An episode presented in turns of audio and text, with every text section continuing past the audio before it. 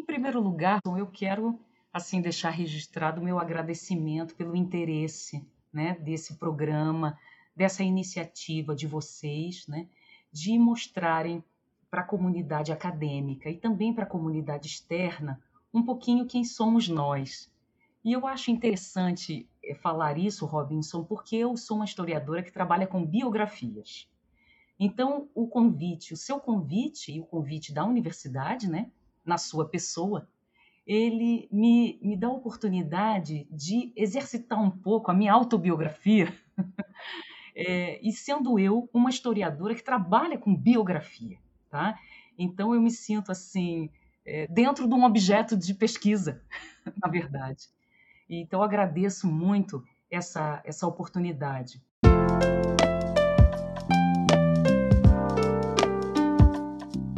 Graduada em Letras, doutora em História, medievalista, escritora, leitora, mãe, corredora. Essa é a Marcela Lopes Guimarães, professora do Departamento de História da Universidade Federal do Paraná e a convidada deste mês do Fala Cientista Perfil. Ela irá nos contar um pouco sobre a sua relação com a literatura, sua paixão pelas salas de aula, o interesse por estudar história medieval e como ela ainda arruma um tempinho para correr com um grupo de amigas pelas ruas de Curitiba. Eu sou Robinson Samulak e esse podcast é uma produção da agência Escola UFPR. É de se imaginar que o nascimento de um historiador ou de uma historiadora seja através de um interesse pessoal pela história. E com a professora Marcela foi assim, mas na verdade pelas histórias. Foi através dos livros de ficção que a sua jornada começou. E foi uma jornada um tanto improvável, porque não teve origem com o sítio do Pica-Pau Amarelo ou a Turma da Mônica. Na verdade, começou com uma aposta ou talvez um acaso do seu pai. O meu pai tinha uma biblioteca em casa. E quando meus pais eram separados, eram divorciados, desde que eu sou muito pequenininha. Então eu ia passar férias e passar finais de semana na casa do meu pai. E uma coisa que meu pai costumava fazer, Robinson, e que eu, eu não sei se ele fazia de caso pensado, se era uma estratégia, mas ele me pedia para ajudá-lo a limpar os livros dele. Então eu, eu entrava no escritório dele, né, com um pano, e ficávamos ali compartilhando uma coisa que às vezes era muito silenciosa, sabe? Ele fazendo as coisas dele, com as folhas dele. Então eu ia para casa dele e ficava lá, né, mexendo nos livros, limpando com ele, até que eu comecei a abrir esses livros, né, Robinson? E eu fui abrindo esses livros e isso foi me despertando. E ao mesmo tempo, na minha escola, eu tive excelentes professores de língua portuguesa e literatura. E assim, tinha um círculo de pessoas, é, entre colegas e minha prima, minha melhor amiga, que eram leitores vorazes, né? Crianças e adolescentes que gostavam de ler. Então nós nos aventurávamos, assim, muito por nós, mas também por esse estímulo é, impreciso que tínhamos cada um de nós nas próprias casas. Né? Eu não me lembro de ter sido uma leitora na infância. É, eu tenho muitos livros aqui na minha casa de literatura infantil, muitos. Porque numa época da minha vida eu dei aula de literatura infantil juvenil. E eu tenho muitos livros aqui. Mas eu mesma, Marcela, eu não fui uma criança leitora. Eu me tornei leitora na minha adolescência. E o primeiro livro que eu me lembro de ter lido e ter me encantado é, foi uma aposta um pouco alta do meu pai. Meu pai me deu de presente o Crime e Castigo do Dostoiévski. E eu tinha eu tinha 11 anos, Robinson. Foi uma aposta alta, né? Ousado, papai. Ou, assim, ou ousado ou uma pessoa que não sabia das coisas. Tadinho. Mas eu sei que eu li aquele livro com delícia. Aquele livro me marcou. E me lembro de ter conversado com o papai sobre isso, e a gente ter tido outros papos sobre esse livro. Mas logo depois, eu ia para casa com a minha prima a pé e passava sempre por uma pequena papelaria, não era uma livraria, né? Uma papelaria de subúrbio, e havia livros baratíssimos numa bancada de madeira. E, e eu e minha prima comprávamos, e, e assim, o que a gente comprava vorazmente, Robinson, era o José de Alencar. E quando eu fiz 14 anos, meu pai me deu de presente a obra completa do Machado de Assis. Então, é, eu li coisas muito importantes na minha adolescência. Tá? Eu li o Dostoiévski, eu li muito José de Alencar, que eu amo até hoje. Eu adoro Alencar. Outro dia eu peguei Encarnação né, para rever, a propósito de uma autora que eu descobri recentemente, que foi a Júlia Lopes de Almeida. Né? Eu tenho 47 anos e eu fui descobrir a Júlia ano passado. Como eu adoraria, Robinson, ter descoberto a Júlia nessa altura da minha vida, né? Menina, e só fui descobrir agora, mas tudo bem, é maravilhoso. Então, sim, eu tive esses autores e o Machado me marcou profundamente. Então, assim, por exemplo, o Monteiro Lobato entrou na minha vida tarde. Engraçado isso. Entrou assim, já estava na faculdade. Quando eu fui ler de verdade o Monteiro Lobato, e quem me fez ler foi a saudosa professora Fátima Miguel, que já falecida, não? mulher jovem, faleceu cedo. Então, na verdade, a minha história da leitura, ela foi meio assim, não foi cronológica, não começou pela literatura infantil, nada disso. Bom, e com essa formação, entre aspas, na literatura, ainda na adolescência, a menina Marcela decidiu fazer vestibular para letras, certo? Mais ou menos. Na verdade, a sua primeira opção foi direito, mas no final ela acabou passando também em letras. E durante seis meses ela se dividiu entre as universidades federais Fluminense e do Rio de Janeiro, até que decidiu optar pelo caminho da literatura, ou melhor, pelo caminho da Ilha do Fundão. E quando eu fui fazer vestibular, Robinson, na verdade eu não pensei exatamente em letras, eu fui fazer direito. E graças a uma possibilidade que havia na UFRJ de reopção, eu fui fazer letras e passei em direito na Universidade Federal Fluminense e em letras na Universidade Federal do Rio de Janeiro. E depois de seis meses fazendo essas faculdades juntas, morando na zona oeste do Rio, estudando em Niterói e na Ilha do Governador, sim, eu não sei. Eu acho que as pessoas que vão nos ouvir, eu peço que façam uma rápida pesquisa e vejam as distâncias que eu cobria de Jacarepaguá, Niterói e Ilha do Fundão diariamente. Né? Então, é, depois de seis meses, Robinson, eu não aguentava mais aquilo, sabe? Eu fiquei exausta, fiquei é, no fim das minhas forças, confesso. E aí, conversando com os meus pais, eu era uma menina de 17 anos, né? Então, conversando com meus pais, eu decidi é, que eu ia largar direito e eu ia fazer letras. E não houve nenhum problema com relação a isso, absolutamente. É, então, eu fui fazer letras, fiz letras na UFRJ e foi a melhor coisa que eu fiz, porque eu era uma menina ali do subúrbio do Rio, de Olaria, de Ramos. Eu nasci em Bom Sucesso, Robinson. E hum, e de repente o meu mundo ficou enorme. Era uma coisa que você não acredita. Né? Eu lia e aquilo me, me catapultava. Esse é o verbo. E isso me encantou. E com uma carreira acadêmica já iniciada pelo universo das letras, como a história e principalmente a Idade Média entrou na vida da professora Marcela, foram dois os principais fatores. E veja só, ambos ligados justamente à literatura. É, foi sim através da literatura que o meu interesse nasceu. Na minha adolescência, fez sucesso uma coleção, mas foi, um, foi best-seller, Robinson, chamadas Brumas de Avalon. Conjunto de quatro livros, na época quatro livros, eu tenho essa edição ainda, tá? É, que contavam a história do rei Arthur pelo viés feminino. Tá? Então, as personagens femininas que ou narravam ou era a ótica delas. Aquilo me encantou por duas, duas razões. Primeiro, essa esse contexto medieval, e eu era muito menina quando eu li, eu tinha uns 13 anos, hein? Antes do Machado. Então eu li os quatro volumes assim vorazmente e me encantou também essa perspectiva das mulheres, né? Das mulheres dessa época. E a partir daí, eu, eu eu fiz assim, conviver o meu interesse por, por livros em geral e com o meu interesse pela Idade Média. Mas era um interesse é, muito impreciso, muito assim, de, das imagens da Idade Média, sabe, Robinson? Não um interesse acadêmico, aliás, muito longe de ser um interesse acadêmico. E, e na Faculdade de Letras, você vê, eu fui trabalhar com o José Saramago, e o meu mestrado foi sobre um autor do século XX, que foi o Miguel Torga. Só que aconteceu realmente uma coisa no meu mestrado. Eu fiz uma disciplina, entre as disciplinas que a universidade oferecia, com um professor que foi professor visitante. Ele era um professor do King's College e ele foi convidado para ser professor visitante na UFRJ, no programa de letras vernáculas, que era o meu programa. É o professor Helder Macedo. E ele deu uma disciplina sobre o cronista português medieval, Fernão Lopes.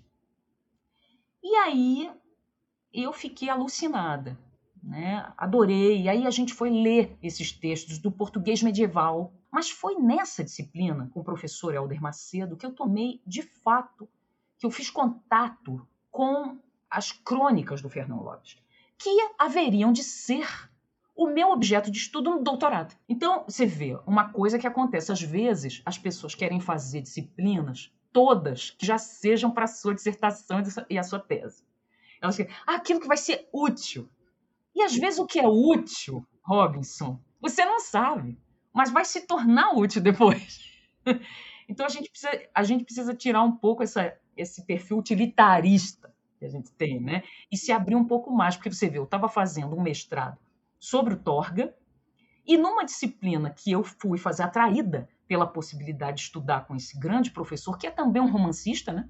Professor Helder Macedo, e é, no final do meu mestrado, eu pensei assim: nossa, eu não quero trabalhar com a literatura contemporânea, não. Eu quero fazer alguma coisa com medieval. Me mudei para Curitiba e enveredei. Mudei de área, como você viu. Mas essa coleçãozinha, As Brumas de Avalon, devo, devo apontar, que foi uma coleção que ficou dentro de mim, né, como uma coisa que despertou. E na faculdade a possibilidade de ter aula com o professor Helder, né? E depois a obra do Fernão Lopes, que eu estudei profundamente no meu doutorado, aí só no doutorado. E é nessa migração das letras para a história que ela mesma acabou migrando para Curitiba após ter se casado e decidiu tentar o doutorado já na UFPR.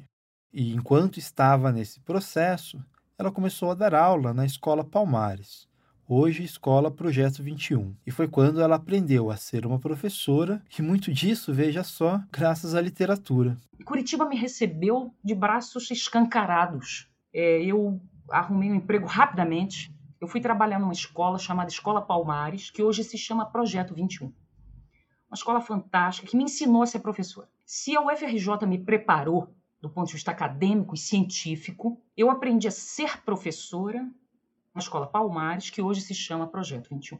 Uma vez eu tinha trabalhado com os meus alunos da antiga sexta série. É, veja, eu já estava nessa época, eu estava, eu estava ou me preparando para o doutorado ou já estava no doutorado.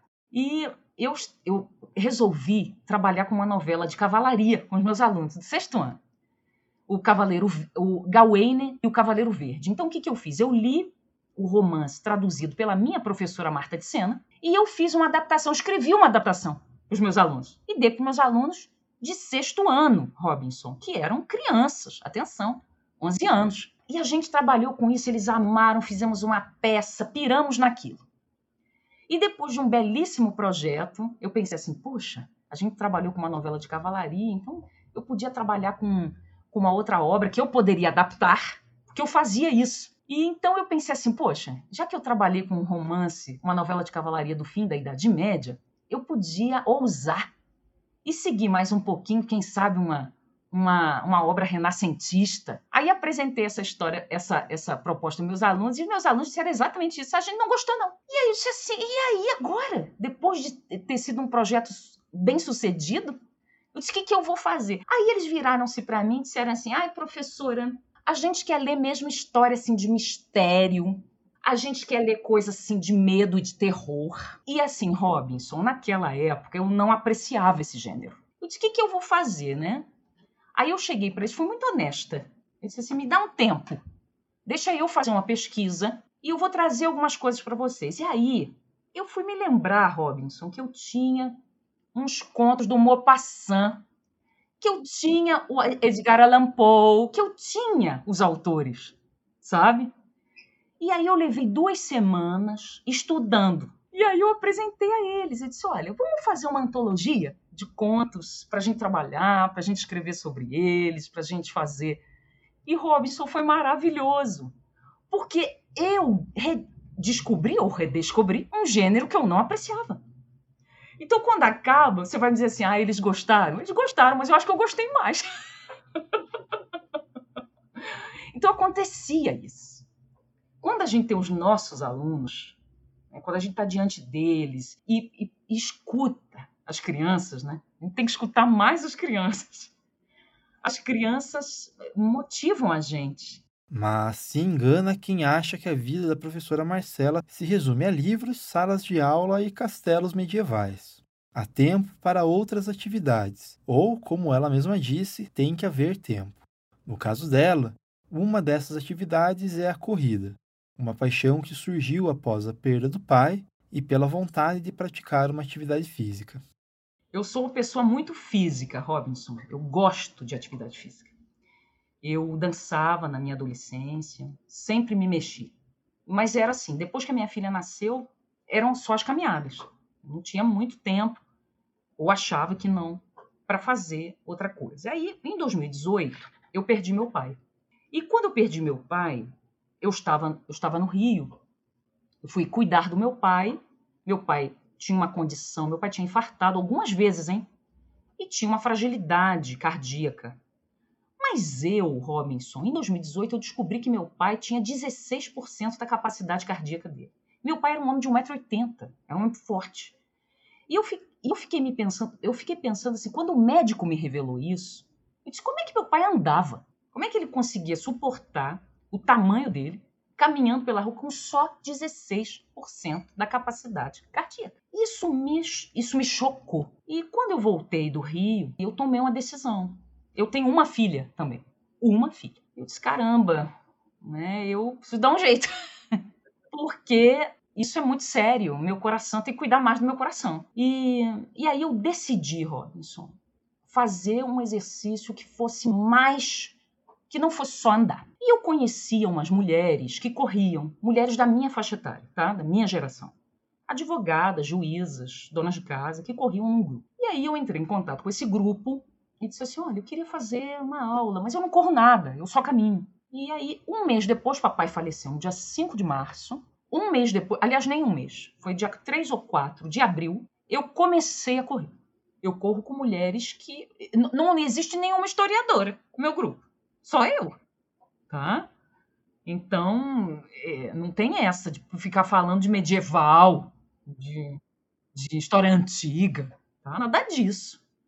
A gente troca das coisas da vida, né? Do, do Brasil, das nossas dificuldades com as crianças, com os filhos, sabe?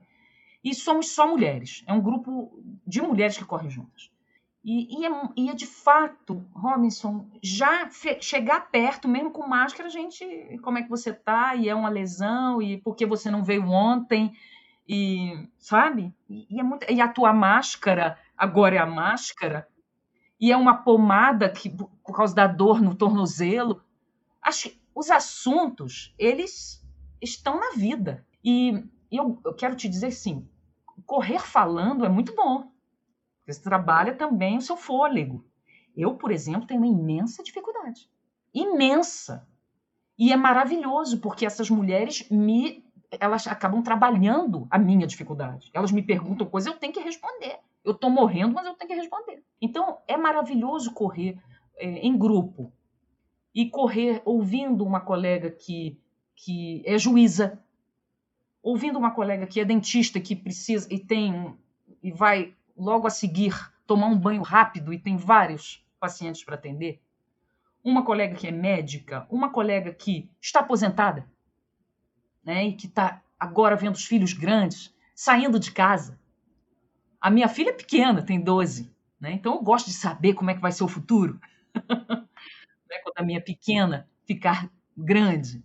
Né? Então escuta essas coisas, é maravilhoso escutar e, e também falar que ali uma outra coisa, né? E fala e fala do corpo, né, Robinson?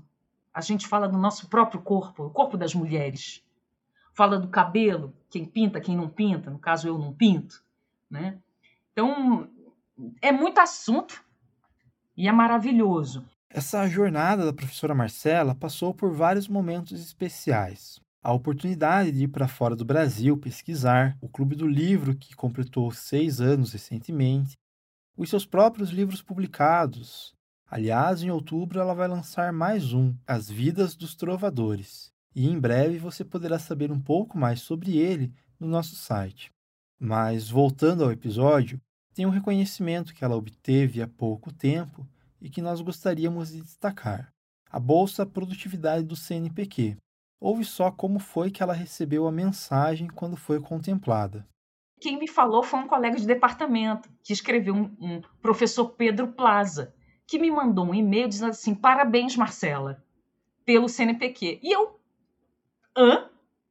É evidente que eu tinha submetido o meu projeto, porque eu submeto sempre. E na, nessa mesma altura, uma amiga minha, que é uma medievalista da minha geração e excelente, fantástica, que poderia estar também como bolsista pro, produtividade, certamente estará, ela me escreveu dizendo assim: recebi uma carta do CNPq dizendo que o meu projeto foi aprovado, entretanto não havia recurso. Aí eu, eu mandei uma mensagem para ela dizendo assim: provavelmente a minha carta vai chegar logo também.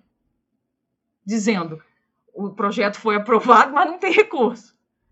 E foi assim, quase simultâneo, o meu colega querido Pedro me, me parabenizar. E eu disse, como assim? Aí entrei na lista do CNPq, você veja que eu nem, eu pedi, mas não fui olhar, Tanta, tanto não que eu levei, né? e aí eu fui olhar e o meu nome aparecia, mas aparecia assim, que era uma lista ainda provisória. E eu, como nunca tinha sido, eu falei: ah, não, então não vou falar para ninguém, porque vai que me tirem da lista e eu passo vergonha. Mas, na verdade, não funciona assim, Robinson. Aquela é a lista mesmo. É que alguns colegas fazem pedido de, de reavaliação, porque não concordaram. Isso é normal, né? É, com o que foi escrito, com a pontuação. Então, o CNPq espera. Ele libera a lista, mas é aquela lista mesmo. Então, já pode contar para as pessoas é permitido contar. Eu sonhei em integrar esse grupo. Por quê? Porque essa avaliação é feita por pares.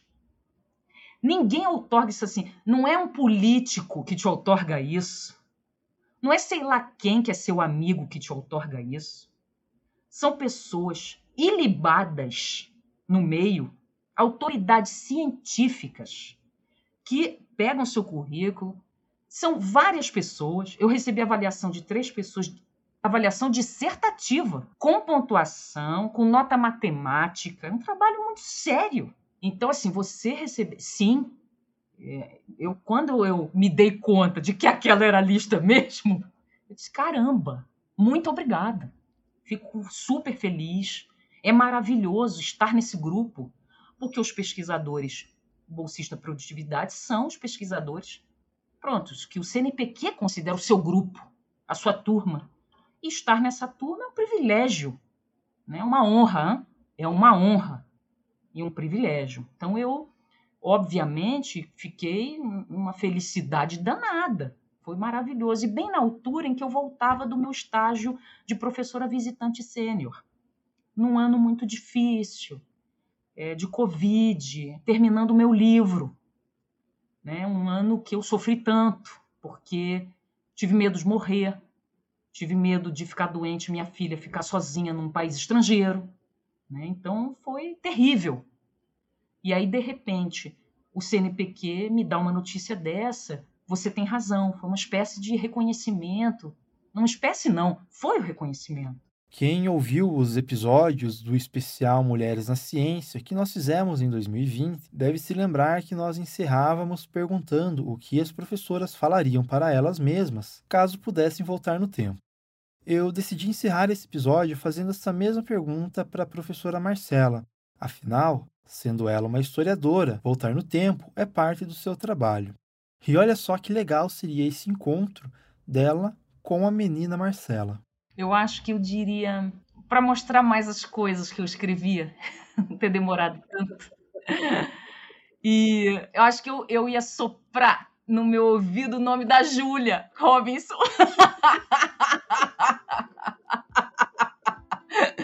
Eu ia soprar o nome da Júlia Lopes de Almeida no meu ouvido. talvez a minha carreira tivesse sido bem diferente. Mas eu acho que eu diria para a menina mostrar as coisas que a menina estava escrevendo, sabe? Acho que eu diria isso para a menina.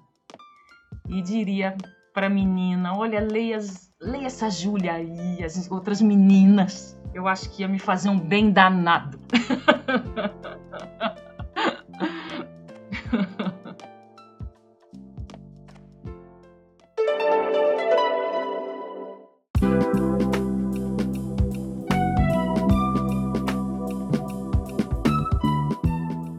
Eu sou Robson Samulak, responsável pela produção e apresentação deste episódio. Jamília Silveira, bolsista de pós-graduação em comunicação da UFPR, fez a revisão final do roteiro. A edição e a identidade musical são de Ângelo Biasi, aluno do curso de música na UFPR, e Schiller Coles, jornalista da agência Escola, é responsável pela supervisão do podcast. Para mais conteúdos produzidos pela AE, acesse www.agenciacomunicação.fpr.br. Até o próximo Fala Cientista Perfil.